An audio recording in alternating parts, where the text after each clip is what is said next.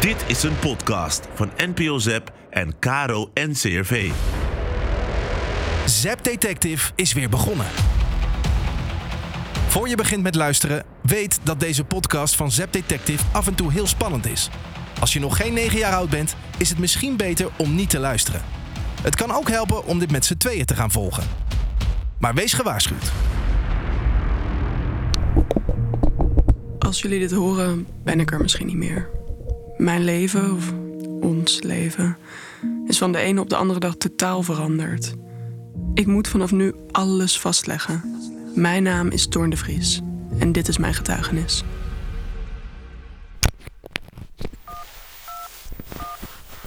U heeft één nieuw bericht. Bericht vandaag ontvangen om 10 uur 23. Hoi Toorn. Hi, met rechercheur De Blok. Ik begreep dat je heel erg ongerust bent en ik wilde je even bellen om te laten weten dat we er zeker mee bezig zijn. Nou, zodra we weer meer informatie hebben, ben jij natuurlijk uiteraard de eerste die het hoort. Oké? Fijne dag. Eh, ja, eh, sorry, rechercheur De Blok. Ik eh, kon helaas de telefoon niet aannemen. Ik was namelijk heel druk bezig met mijn eigen moordonderzoek. Je weet wel, Ties en ja, de Anne. De enige aanwijzing die ik heb, is dat Ties de dader al eerder zag op de dag van zijn dood. Nou, dan zijn Stefan, Stephanie en ik dus sowieso verdacht. Hoe dan ook, ineens dacht ik dat dat restaurant recht onder ons huis, dat heeft een, ehm, hoe noem je dat, zo'n zo'n beveiligingscamera. Misschien kunnen we op die beelden wel de dader bij ons naar binnen zien gaan. Dus eh, ik heb even een bezoekje gebracht aan de onderbuurman.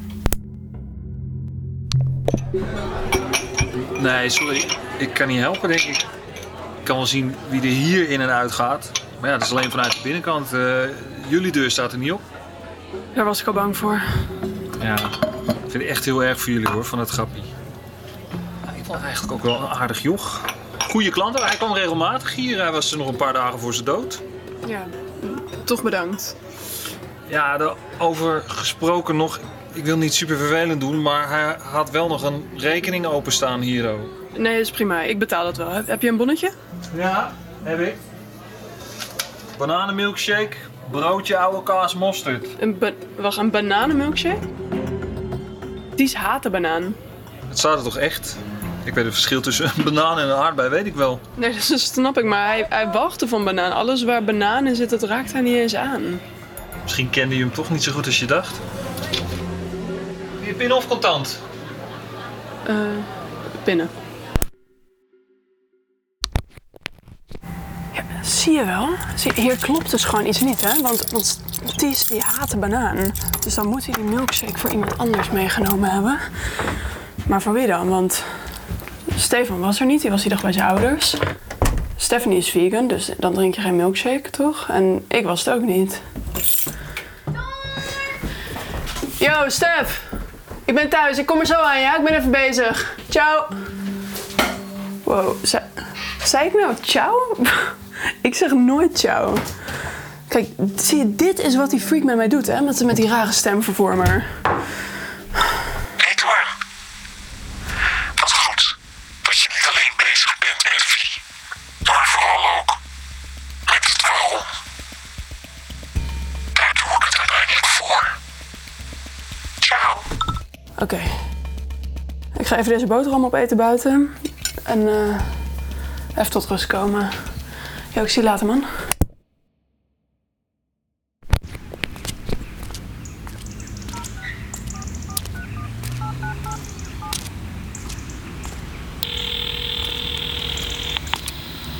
Yo, het is hier. Of niet hier. Want ik kan de telefoon niet aannemen. Je hebt het genoegen met mijn voicemail. Laat wat achter en dan bel ik je waarschijnlijk nooit terug. Succes. Hey, Tis. Ik, eh, ik wilde denk ik je stem even horen. Ja. Ik wilde gewoon nog even zeggen dat ik een, eh, een, een podcast begonnen ben. Niet samen met jou, zoals jij wel eens voorstelde. De podcast gaat eigenlijk over jou. En over ons. Over die eh, bizar enge situatie waar we nu in zitten. Toen het net was gebeurd, met jou voelde het vooral heel onwerkelijk. We waren allemaal zo in shock. En nu begint het ook echt door te dringen dat je niet meer terugkomt. Je was gewoon echt als een, als een soort broertje voor me. En je, je was echt een van de liefste mensen die ik ken. En nu denk ik gewoon steeds: waarom? Waarom jij? Ik mis je gewoon zo.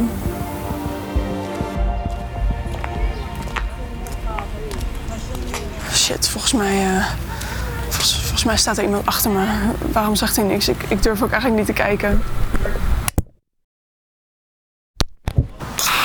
Ik ben echt helemaal pa aan het worden. Het is toch ook te creepy voor woorden. De politie heeft ons verteld dat er op het lijf van Ties en Jade Anna een, een teken voor een vis is achtergelaten. Een soort, een soort tattoo. Dus ja, hadden Ties en Anna dan iets met vissen? Ik ga dit oplossen. Ik ga erachter komen wie dit heeft gedaan en wat er gebeurd is. Dat beloof ik. Hé, hey, wacht. Is dat... Is dat Stef nou die daar loopt? Wacht even. Want ze heeft... Ze heeft een milkshake in haar hand. Waar? Wat?